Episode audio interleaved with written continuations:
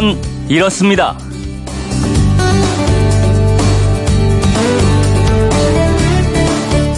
안녕하십니까 오승훈입니다.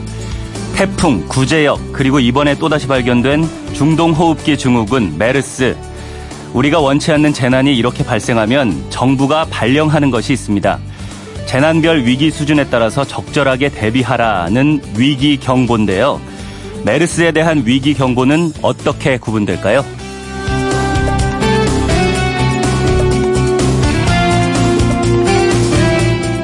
메르스에 대한 위기 경보, 그건 이렇습니다. 모두 4단계가 있습니다. 해외 나라 바깥에서 어, 메르스가 발생했을 때는 가장 낮은 관심 단계고요. 해외 메르스가 어떤 경로를 통해서든 국내로 유입됐을 때 이때는 두 번째인 주의 단계로 높아집니다. 그리고 이렇게 유입된 바이러스가 제한적이기는 하지만 다른 사람에게로 퍼졌다. 이러면은 이때는 경계 단계가 되고요. 만약 메르스가 지역사회나 전국적으로 확산된 것이 확인되면 심각 단계로 격상됩니다. 절대로 그래서는 안 되겠지만 이 심각 단계는 더 이상의 단계가 없는 그러니까 가장 심각한 상황일 때 발령됩니다. 3년 전에 메르스 사태 기억하십니까? 2015년 5월 환자가 처음 발생하고 연말에 상황 종료가 선언될 때까지 186명이 감염되고 그중에서 38명이 사망했습니다. 의료 선진국을 자부하던 우리나라가 사우디아라비아에 이어서 두 번째로 메르스 감염 환자가 많다는 기록을 남겼는데요. 우리 사회의 위기 관리 능력이 다시 한번 시험대에 올랐습니다.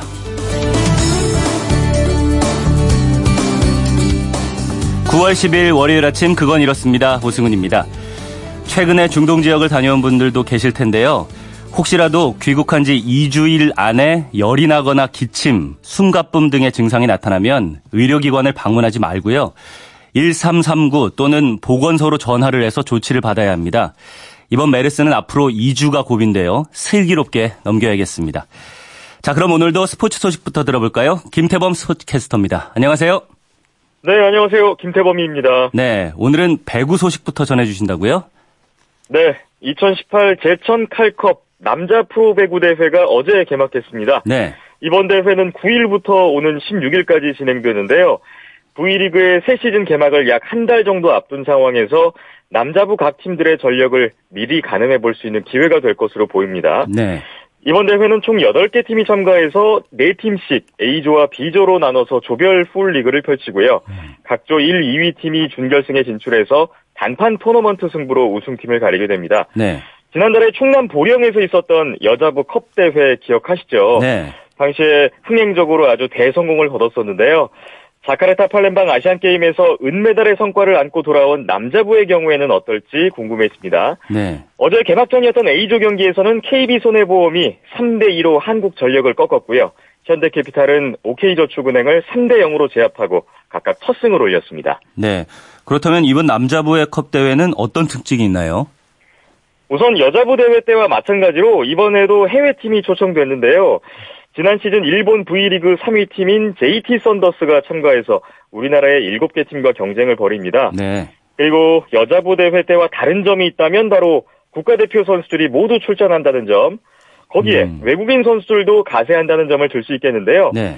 우리카드의 아가메즈, 현대캐피탈의 파다르 이런 새 시즌에 뛰게 될 외국인 선수들이 각 팀에 어떻게 녹아드는지 또 현대캐피탈의 전광인이라든지 삼성화재의 송이채 이런 FA 이적 선수들과 그에 따른 보상 선수들이 또 새로운 팀에서 어떻게 활약할지 주목됩니다. 일요일까지 이번 한 주 동안에 남자 배구를 즐겨보시는 것도 재미있지 않을까 싶네요. 네. 그 2018 US 오픈 테니스 대회는 남녀 단식 결승전이 진행되고 있죠. 그렇습니다. 일단 어제 있었던 여자 단식 결승에서는 20살의 신예 오사카 나오미가 살아있는 여자 테니스의 전설이라고 불리는 세레나 윌리엄스를 세트스코어 2대 0으로 꺾고 우승을 차지했습니다. 네. 오사카 선수는 IT인 아버지 그리고 일본인 어머니 사이에서 태어난 혼혈 선수인데요. 음. 오사카에서 태어나서 이름의 성을 오사카로 지었다고 하고요. 어. 3살 때부터 미국에서 테니스를 배웠다고 합니다. 지금 미국과 일본 이중 국적 선수인데 현재 일본 국적으로 테니스 무대에서 뛰고 있어요. 네. 이로써 오사카 선수는 일본인 선수로서는 역대 최초, 음. 아시아 선수로서는 중국의 리나 선수에 이어서 역대 두 번째로 메이저 대회 챔피언이 됐습니다. 음, 그러면 남자 단식은 어떤가요? 어, 남자 단식 결승전은 약 1시간 20분 전이죠. 오전 5시에 경기가 시작돼서 음. 저희 생방송이 진행되고 있는 지금 한창 진행 중에 있어요. 네. 세계 랭킹 3위 아르헨티나의 후안 마르틴 델 포트로 그리고 올해 윈블던 우승으로 부활을 알렸던 세르비아의 노박 조코비치의 대결로 펼쳐지고 있는데요. 음. 1세트는 조코비치 선수가 6대 3으로 따냈고 네. 현재 2세트가 진행되고 있습니다. 만약 조코비치 선수가 우승한다면 개인 통산 세 번째 US 오픈 우승이자 메이저 대회 통산 14번째 우승이 되고요. 네. 반대로 델 포트로 선수가 우승한다면 자신의 처음이자 마지막 메이저 대회 우승이었던 지난 2009년 US 오픈 우승 이후에 9년 만에 다시 한번 US 오픈 정상에 오르게 됩니다. 과연 남은 경기 최종 승자는 누구일지 끝까지 결과를 기다려 보겠습니다. 네. 지금까지 김태범 스포츠캐스터였습니다. 잘 들었습니다. 감사합니다.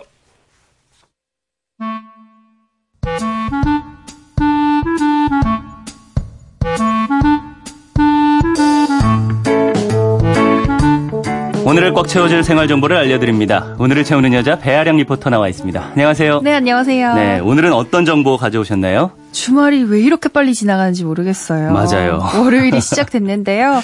왜 월요병이라는 말 있잖아요. 그렇죠. 주말 동안 푹 쉬다가 월요일에 출근하면 뭔가 몸이 피곤하고 무, 무기력해진다는 뜻에서 붙여진 건데요. 네. 이 월요병이 그냥 근거 없는 우스갯소리가 아니고요. 진짜 직장인들이 많은 양의 업무와 스트레스에 시달리다 보면 신체적, 정신적으로 문제가 생길 수 있다고 음. 합니다.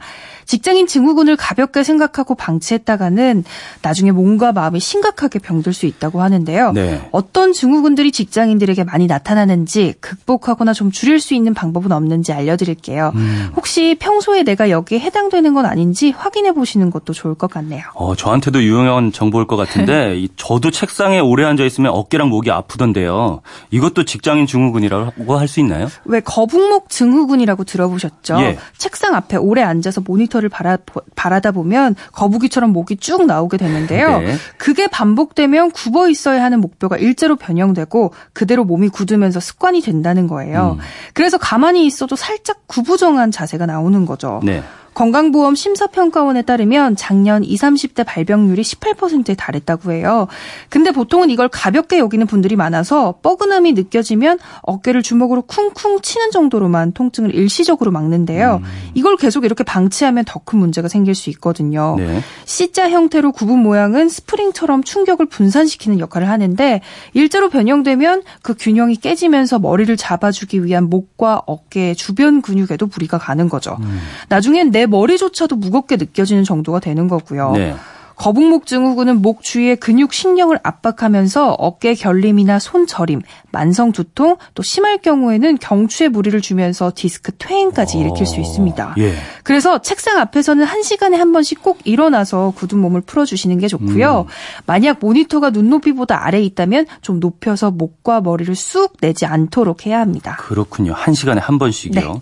그 일할 때 정신적인 스트레스도 만만치 않잖아요. 맞아요. 안 힘든 일이 어디 있겠어요. 근데 아무래도 사람 대하는 일이 가장 어렵고 힘들다라고 하잖아요. 그렇죠. 서비스직이나 감정 노동을 하시는 분들에게서는 스마일 증후군이 나타나는 경우가 많은데요. 스마일 증후군요. 스마일 증후군이요. 음. 말 그대로 항상 웃고 있는 모습을 보여야 한다는 강박에 사로잡혀서 어. 어떤 상황에서도 자신의 감정을 숨기고 무조건 웃는 증상을 말합니다. 음. 스마일 마스크 증후군이라고도 불리는 이 증상은 겉으로는 웃지만 속으로는 깊은 우울감을 느끼는데요. 네. 신체적으로는 식욕이 떨어지고 두통, 불면, 복통을 호소하는 등 다양한 형태로 나타나고요. 또 무엇보다도 정신적으로 위축되면서 모든 것에 무기력하고 의욕이 떨어진 상태가 지속됩니다. 음. 근데 이 증후군을 겪고 계신 분들은요, 지금 본인이 우울증에 빠지고 있다는 사실을 잘 모른다고 어, 해요. 어, 예. 혹시 요즘에 내 화나 분노를 제대로 표현 못하고 계속 눌러서 심리적으로 불안정하거나 스트레스가 더 심해진 것 같다. 음. 그럼 그냥 두실 게 아니라요, 상담받아 보시는 게 좋습니다. 그렇겠네요. 그 요즘은 번아웃 증후군에 대한 기사도 자주 볼 수가 있어요. 맞아요. 한 직장인 익명 커뮤니티가 직장인을 대상으로 설문조사를 했는데요. 국내 직장인 10명 중에 9명이 번아웃 증세를 경험했다고 합니다. 네. 금융업, IT업계, 서비스, 유통 등 업계 대부분 분야에서 번아웃 증후군을 겪고 있는 건데요. 번아웃을 풀이하면 타서 없어지다 정도로 해석할 수 있을 것 같아요. 네. 왜 우리가 집중해서 일할 때 불태운다라고 말하잖아요. 그렇죠. 너무 불태워서 죄가 돼버린 거죠. 네. 네. 일을 하는 동안에 내가 할 수 있는 집중과 몰두를 다 쏟아붓다 보니까 그게 끝났을 때 피로감과 무기력함만 낳는 건데요. 음. 과도한 업무는 물론이고 결과주의, 끝없는 경쟁하는 사회 분위기도 직장인들이 번아웃 증후군이 걸리는데 한몫하는 겁니다. 음. 보통은요 쉽게 짜증이 나고 네. 하고 있는 일이 부질없어 보이다가 또 갑자기 열정적으로 몰두하게 되고 다시 모든 게 무너지는 것 같은 헛헛함이 반복되는데요. 음. 롤러코스터처럼 감정이 오르락 내리락 하니까 그만큼 소진도 심하고요. 에너지가 고갈되면서 내 주변에 대해서 완전히 무관심해집니다. 그렇군요. 근데 그렇다고 일을 안 할 수는 없고 말이죠. 네. 어떻게 하면 이 번아웃 증후군에서 벗어날 수 있을까요? 우선은 쌓인 감정을 뱉어낼 곳이 필요해요. 음. 주변 지인들에게 고민을 털어놓으면서 얘기를 나누는 게 도움이 많이 되고요. 네. 또 직장과 집을 완전히 분리하는 게 좋아요. 그러니까 정해진 업무 시간에만 일을 하고 남아있는 일을 집에 가져가지 않아야 하고요. 그 스트레스를 집까지 이어지지 않게 하는 것이 번 아웃 증후군을 극복할 수 있는 방법 중의 하나라고 합니다. 네. 무엇보다도 이런 증세가 나타난다면 하루라도 빨리 전문의에게 상담받는 게 가장 큰 도움 받으실 수 있고요. 네. 직장인들을 뭐 힘들게 하는 여러 신체적 정신적 증후군들을 살펴봤는데요. 공통점이 있는 것 같아요. 이 스트레스가 그 근원이라는 점입니다. 월요일 시작이니까 오늘만큼은 평소보다 출근길 가볍게 하셨으면 좋겠어요. 오늘을 알차게 채울 꽉 찬 정보였습니다. 지금까지 오늘을 채우는 여자 배아량 리포터였습니다. 감사합니다. 네, 감사합니다. SUV의 다이내믹에 대한 현대자동차 정동훈 연구원의 생각은 때려박는 게 다이나믹이 아니거든요. 문제는 올라가는 RPM 바늘이 아니라 상황에 맞게 변속이 잘 제어되고 있느냐죠. 투싼의 다이나믹은 이러한 세밀함일 것 같고요. balanced dynamic, 투싼 페이스리프트 출시, 현대자동차.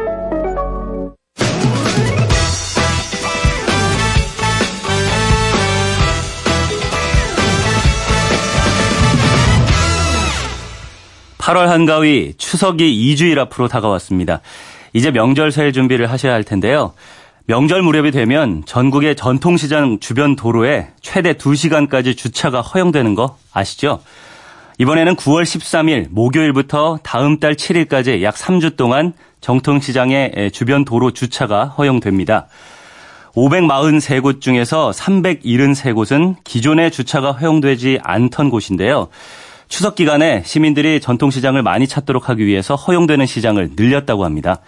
다만 시장 주변이라고 하더라도 주차가 안 되는 곳은 여전히 있습니다. 소화전이나 비상소화장치, 피난시설 등 소방안전시설로부터 5m 이내에는 차를 세울 수 없고요. 보행자와 다른 차량의 통행을 방해할 수 있는 교차로와 횡단보도에도 주차가 허용되지 않는다는 것 잊지 마시고요. 주차가 가능한 전통시장은 정책 브리핑 사이트나 행정안전부와 경찰청 또는 각 지자체 홈페이지에서 확인할 수 있습니다.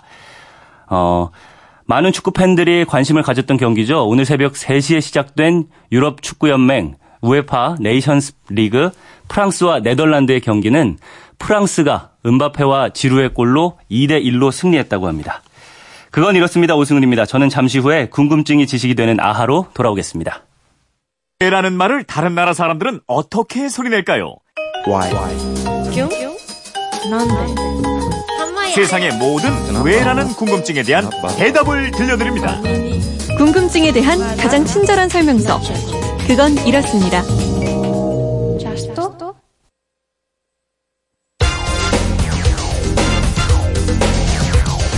궁금증이 지식이 되는 아하! 어깨를 짓누르는 장비보다 무거운 활활 타오르는 불구덩이보다 무서운 내가 뛸수 있는 단 하나의 이유 신념 제13 2018 충주 세계소방관 경기대회 네. 충북 충주에서 열리는 세계 소방관 경기대회 홍보물을 들으셨는데요. 휴대폰 뒷번호 5992 씨는 청취자가 이런 문자 주셨어요. 충주에서 세계 소방관 경기대회가 열린다고 합니다. 이런 대회가 있다는 걸 처음 알았는데요. 어떤 대회인가요? 우리나라 소방관들이 고생을 많이 하시는데 우리나라에는 소방관이 얼마나 있고 계급 구조는 어떻게 되는지도 궁금하네요. 이런 내용인데요. 궁금증 해결사 MBC 이영은 아나운서와 풀어보겠습니다. 안녕하세요. 안녕하세요. 네. 오늘부터 충북 충주에서 세계 소방관 경기 대회가 열리네요. 네, 어제 개막식을 했고요. 다음 주 월요일인 17일까지 8일 동안 열립니다. 네. 전 세계 소방관들이 모여서 우호 증진을 꾀하고 또 스포츠 경기를 겨루는 국제 대회입니다. 음. 2년에 한 번 개최되는 세계 소방관 올림픽이라고 할 수 있는데요. 네. 우리나라에선 2010년에도 열린 적이 있습니다. 아, 그래요? 그래도 좀 생소한데 언제 시작한 대회예요? 1990년대 뉴질랜드 오클랜드에서 시작됐어요. 음. 올해가 13번째 대회인데요. 네. 이번 대회는 모두 50개 나라에서 약 6천 명이 참가해서 역대 최대 규모라고 합니다. 그렇군요. 어떤 종목으로 겨루는 거예요? 종목이 굉장히 많더라고요. 모두 75개 종목이나 되는데요. 네. 농구, 야구, 태권도 같은 일반 스포츠 종목 외에도 음. 소방과 관련이 있는 종목들이 꽤 많습니다. 예를 들면 최강 소방관 경기라는 종목은요. 소방 호스 끌기, 다음에 장애물 코스, 다음에 타워 오르기, 다음에 계단 오르기 이렇게 네 개 단계 코스를 가장 빨리 완료하는 종목인데요. 네. 성별이나 연령별로 나눠서 경기를 진행합니다. 그렇군요. 이 최강 소방관 경기, 소방관 역할을 누가 가장 잘하느냐 이걸 겨루는 종목이네요. 그렇죠. 그리고 물통 릴레이라는 4인 1팀 종목도 있어요. 음. 11개 구간의 장애물 코스를 지나는 동안에 물통 안에 물을 붓고 수위를 상승시켜서 탁구공을 먼저 꺼내는 팀이 승리하는 릴레이 경기고요. 네. 소방차 운전, 수중 인명 구조, 말발굽 던지기 이런 종목도 있습니다. 음, 소방차 운전, 말발굽 던지기 뭐 큰 운동회 같은 느낌인데요. 어, 일반 스포츠 경기를 보는 것과 또 다른 재미가 있을 것 같은데 관심을 좀 가져보면 좋을 것 같고요. 네. 자, 소방관이 모두 몇 명이나 되느냐 이런 질문도 하셨어요? 네, 소방관 정확히는 소방 공무원이라고 합니다. 음. 지난해 말 그러니까 2017년 말 기준 통계를 보니까요. 모두 4만 8,042명이 있습니다. 네. 이 중에 국가직이 585명이고요. 지방직이 4만 7,457명인데요. 국가직은 1% 정도에 불과하고 음. 나머지가 모두 지방직입니다. 이분들이 모두 화재 진압이나 구조를 하는 건 아니겠죠? 네, 소방 공무원, 이 소방 인력이라 하면요. 화재, 구조, 구급 현장 활동 위주로 근무하는 소방 공무원과 소방 행정 분야에서 근무하는 소방 공무원을 모두 포함하는 거고요. 네. 군은 복무를 소방서에서 하는 의용 소방원은 뺀 숫자입니다. 네. 지방직이 압도적으로 많은데 국가직과 지방직은 어떤 차이가 있어요?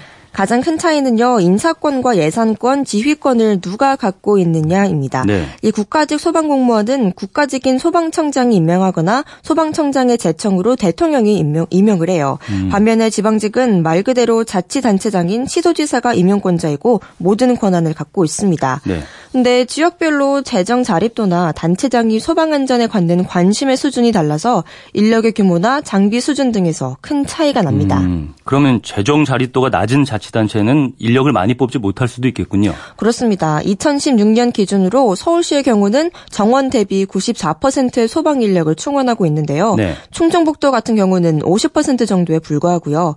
대부분 지역의 소방 인력 부족 비율이 40%를 넘나듭니다. 음, 그래서 작년 말이었던가요? 이 충북 제천의 스포츠센터에서 화재 났을 때 네. 제대로 대응 못해서 큰 피해 입었다는 지적도 많았잖아요. 네, 맞아요. 그래서 올해부터 많이 뽑고 있습니다. 음. 과거에 보면 보통 3,000명 정도로 뽑았는데 올해는 5,200명, 두 배 가까이 뽑기로 했고요. 2022년까지 부족한 소방 공무원 18,500명을 채용할 계획이라고 합니다. 네. 근데 소방관들은 지방직인 신분을 국가직으로 전환해야 한다. 뭐 이런 얘기 많이 하는데 국가직으로 전환하는 문제는 지금 어떻게 됐어요? 어, 정부는 기본적으로 소방관의 신분을 국가 국가직으로 전환해서 지역별 편차를 없애겠다는 입장입니다. 네. 근데 이렇게 되면 자치단체장들이 소방직 공무원의 인사권과 지휘권을 놓게 되는 거예요. 음. 그래서 강력히 반대를 했고요. 이 때문에 임용권은 국가가 갖되 자치단체장에게 그 권한을 위임하는 중재안을 택한 상태인데요. 네. 일단 내년부터는 지방직의 신분이 국가직으로 모두 전환되긴 합니다. 신분이 국가직으로 바뀌기는 하지만 완전한 전환은 아니네요. 네, 일단 신분을 전환하는 작업을 먼저 하고 조직과 재정 부분은 자 자치단체와 계속 협의해 나가겠다는 게 소방청의 얘기입니다. 그렇군요. 잘 좀 협의를 해서 소방관들이 좀 마음 편히 안전하게 일할 수 있는 구조를 만들었으면 좋겠어요. 어, 구조 현장에서 소방관들이 순직하거나 다치는 사고도 꽤 많죠. 네, 한 달 전에도 한강에서 구조 활동을 하던 소방관 두 명이 숨지는 안타까운 일도 있었죠. 네. 2013년부터 작년까지 최근 5년간 통계를 보니까요. 공상자, 즉 부상자가 2,042명이었고요. 음. 순직자는 16명이었어요. 근데 이 순직자와 공상자가 매년 늘어나는 추세입니다. 아, 늘어나고 있어요? 네. 어, 부상은 아무래도 화재 진압하다가 있는 경우가 많겠죠. 어, 저도 그럴 줄 알았는데요. 구급 활동을 하다가 다친 분들의 비중이 가장 높았어요. 23%였고요. 음. 화재 진압 중에 다친 분은 19%로 두 번째였는데요. 근데 순직자는 구조 활동과 화재 진압을 할 때 많이 나왔습니다. 구조 활동이 아무래도 위험한가 보군요. 네. 어, 그렇게 구조나 화재 진압을 하다가 부상을 당하면은 치료는 다 해주나요? 네, 공무원 연금공단의 공상 절차를 거쳐서 치료비를 전액 지원받을 수 있다고 합니다. 네. 근데 치료를 다 마쳐도 장애가 남는 분들도 있잖아요. 네. 이런 분들에 대한 배려는 좀 부족하다는 소리도 있더라고요. 음. 이렇다면 현장 출동이 불가능할 정도로 장애를 입은 소방관들도 있는데 이분들에게 적합한 업무를, 주, 업무를 주고 적응할 수 있게 돕는 제도가 없다는 겁니다. 음, 그렇군요. 그리고 또 정신적으로 힘들어하시는 것도 적지 않다고 하더라고요. 네, 아무래도 화재나 구급 현장에서 끔찍한 끔찍한 장면을 자주 목격하게 되잖아요. 네. 시즌을 본다거나 현장의 냄새라든가 이런 모습과 냄새가 잘 잊히지 않는다고 합니다. 네. 그래서 조사를 해보면요. 이런 모습을 보고 나서 생기는 간접 트라우마를 겪는 경우가 92%나 되고요. 업무 중 부상 등으로 인한 직접 트라우마가 71%, 동료의 사망이나 자살 등과 관련된 트라우마가 57%로 나오고 있습니다. 그렇군요. 트라우마에 대한 치료도 지속적으로 할 필요가 있겠네요. 어, 질문하신 청취자가 소방관 계급도 궁금하다고 하셨는데요. 네, 9급 소방직 시험에 합격하면 일단 소방사 15가 됩니다. 음. 15를 떼면 소방사가 되고요. 네. 그 다음이 소방교, 소방장으로 올라갑니다. 계급장은 과거엔 횃불 모양이었는데요. 지금은 물방울을 상징하는 육각수 모양으로 바뀌었습니다. 음. 그래서 소방사 15가 육각수 1개, 소방사는 육각수 2개, 소방교 3개, 소방장 4개인데요. 이 소방장이 7급 공무원에 해당합니다. 음, 소방장에서 한 계급 위는 소방위던가요? 네, 소방위 계급부터는 육각수 6개 안에 태극 모양이 들어있는데요. 네. 이 태극 모양 1개는 소방위, 2개는 소방경, 3개는 소방령, 4개가 소방경입니다. 이 3개가 달린 소방령은 5급 상당 공무원으로 보면 되고요. 그 위로는 감자가 붙습니다. 소방준 소방관 소방감, 소방정감, 소방총감. 이 맨 위 계급인 소방총감이 경찰로 치면 경찰청장에 해당합니다. 그렇군요. 5992님 궁금증이 좀 풀리셨죠? 준비한 선물 보내드리겠고요. 어, 이영은 아나운서 평소 궁금한 게 있는 분들은 어떻게 하면 되나요? 그건 이렇습니다. 인터넷 게시판이나 MBC 미니 아니면 휴대폰 문자 샵 8001번으로 보내주시면 됩니다. 문자 보내실 땐 미니는 공짜지만 휴대폰은 짧은 건 50원, 긴 건 100원의 이용료가 있습니다. 네, 지금까지 궁금증이 지식이 되는 아하 이영은 아나운서였습니다. 내일 또 뵙죠. 감사합니다. 안내 867호입니다. 네, 소방관 이야기 나눠봤으니까 이 노래 들어보죠. 소방관 아저씨 스푸키 바나나의 노래입니다.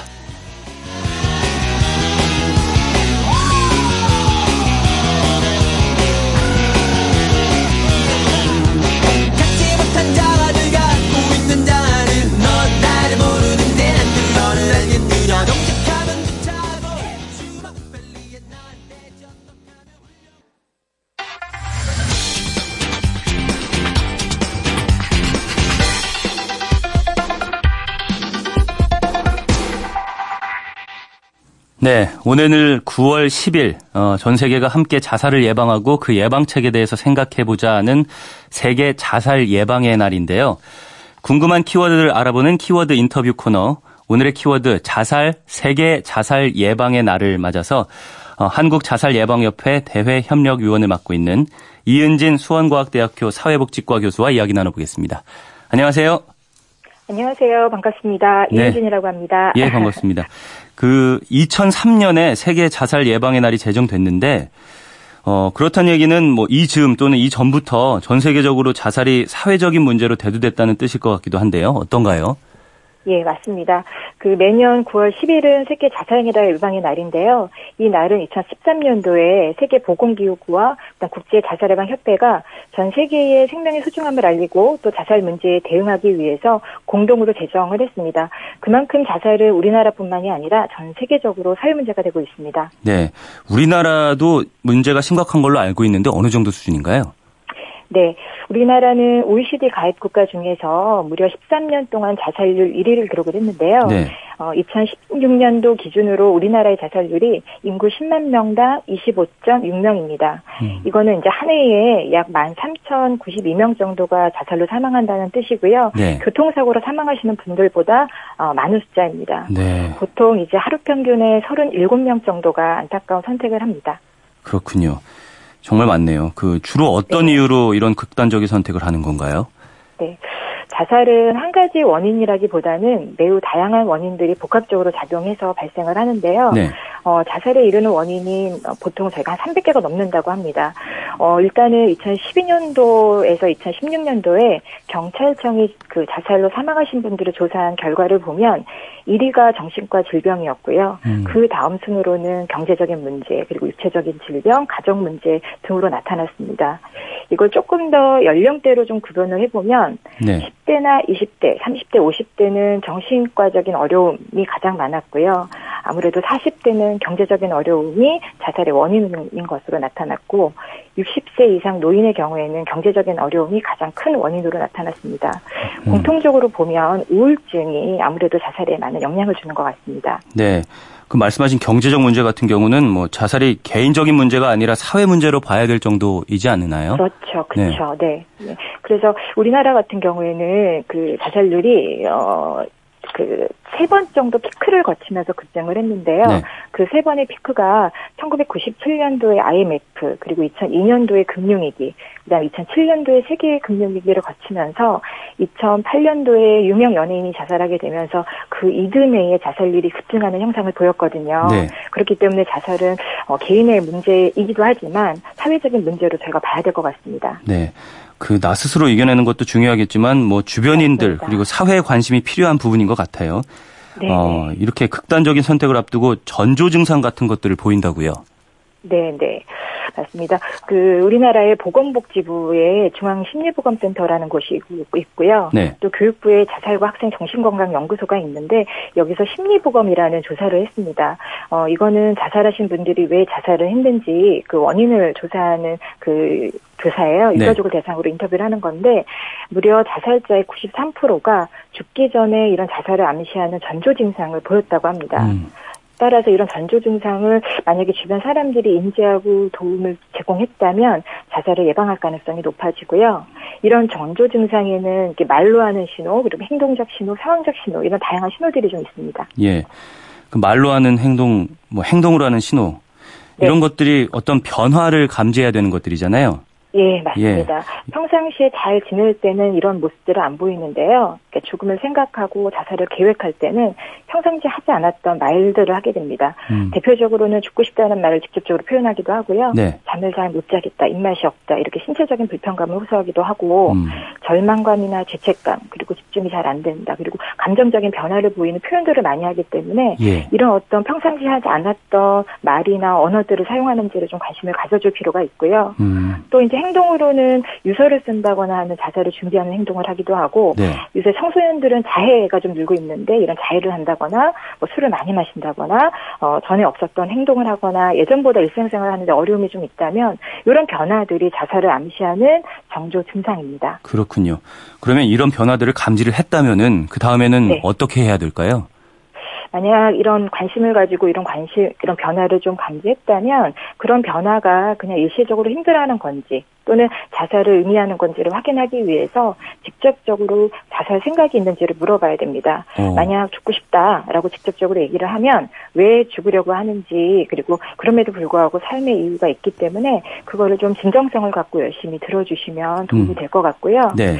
얘기를 쭉 들어서 이렇게 자살 생각이 분명하고 계획까지 좀 수립이 되어 있다면 자살 위험성이 높은 거기 때문에 잘 설득을 해서 상담을 받을 수 있도록 권유해야 됩니다. 네. 어, 들어주는 것 그리고 설득해서 상담을 받도록 하는 걸 말씀을 맞습니다. 해주셨는데 예, 맞습니다. 그래도 이게 들어주면서 조금 위로를 하면서 이렇게 설득을 조언을 해야 될 거 아니에요.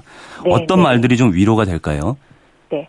보통은 이렇게 자살을 하고 싶어 하시는 분들의 이야기를 듣게 되면 불안하고 당황스럽기 때문에 살아야 된다라는 이유를 설득하기에 좀 급급하지 않나라는 생각이 들어요. 네. 근데 이분들이 원하는 건 이런 힘든 얘기를 주변 사람들한테 이야기하지 못하고 혼자 마음속에 담아두고 있었던 분들이기 때문에 어, 이게 힘들어하는지 물어보고 어, 본인의 힘든 이야기를 어, 표현할 수 있게끔 들어주는 것만으로도 가장 큰 위로가 음. 될수 있습니다. 네, 아까 말씀하셨듯이 상담을 좀 유도해야 된다고 하셨는데, 네, 네. 어, 이게 경제적으로 여유롭지 못한 분들은 뭐 그럴 시간이 어딨냐, 그럴 돈이 어딨냐 하면서. 치료 받지 않는 경우도 있잖아요. 맞습니다. 네, 이런 분들을 위한 상담 지원 제도 이런 것들은 없나요? 네. 그래서 전국의 지방자치단체마다 정신보건, 정신건강복지센터를 운영하고 있습니다. 그래서 여기로 이제 찾아가시거나 전화를 하시게 되면 무료 상담을 제공받으실 수 있고요. 네. 그리고 365일 24시간 무료 상담 전화도 있습니다. 129로 전화하셔도 무료로 상담받을 수 있습니다. 보통 이제 청소년들은 전, 직접 전화를 하지 않고 주로 이제 모바일을 많이 사용하고 있, 기 때문에 네. 이번에 교육부가 청소년을 위해서 모바일 상담 시스템 이름이 다 들어줄 게라는 건데요. 다 어, 들어줄게요.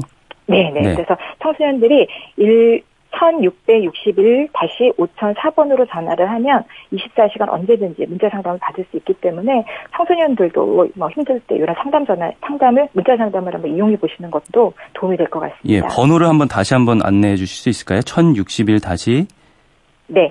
그 성인의 경우에는 129로 전화하시면 되고요. 예. 우리 청소년들은 1661-5004번입니다. 아, 1661에 5004번이요. 네, 맞습니다. 네.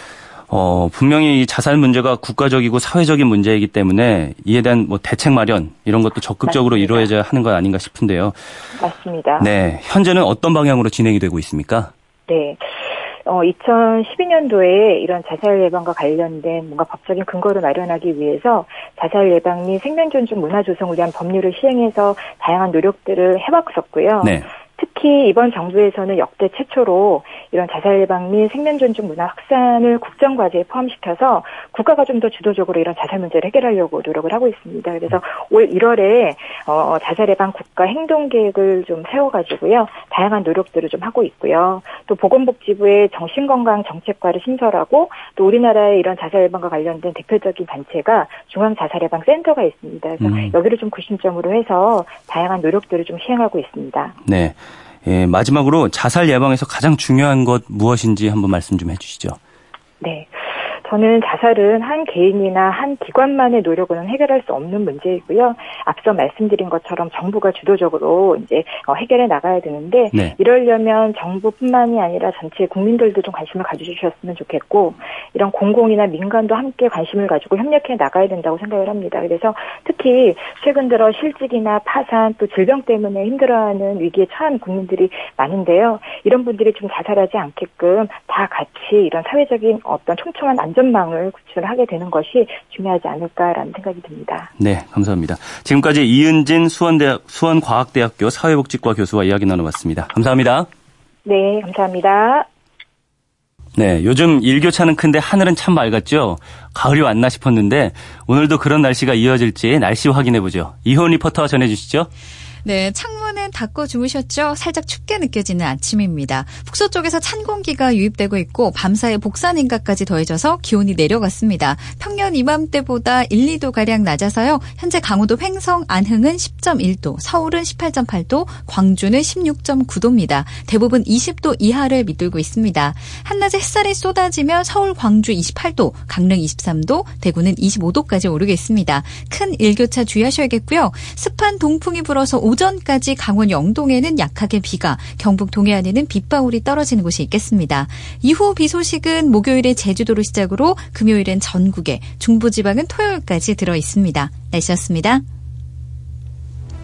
네, 오늘 궁금증이 지식이 되는 아하에서 이영은 아나운서가 소개한 충주 세계 소방관 대회에 대해서 문자가 왔습니다. 3592님이 여기는 충주인데요. 이영은 아나운서 말씀이 맞습니다. 세계 소방관 대회를 경축하기 위해서 하늘에서는 공군 비행기가 경축 행사에 참여해줘 장관이었습니다. 하고 보내 주셨네요.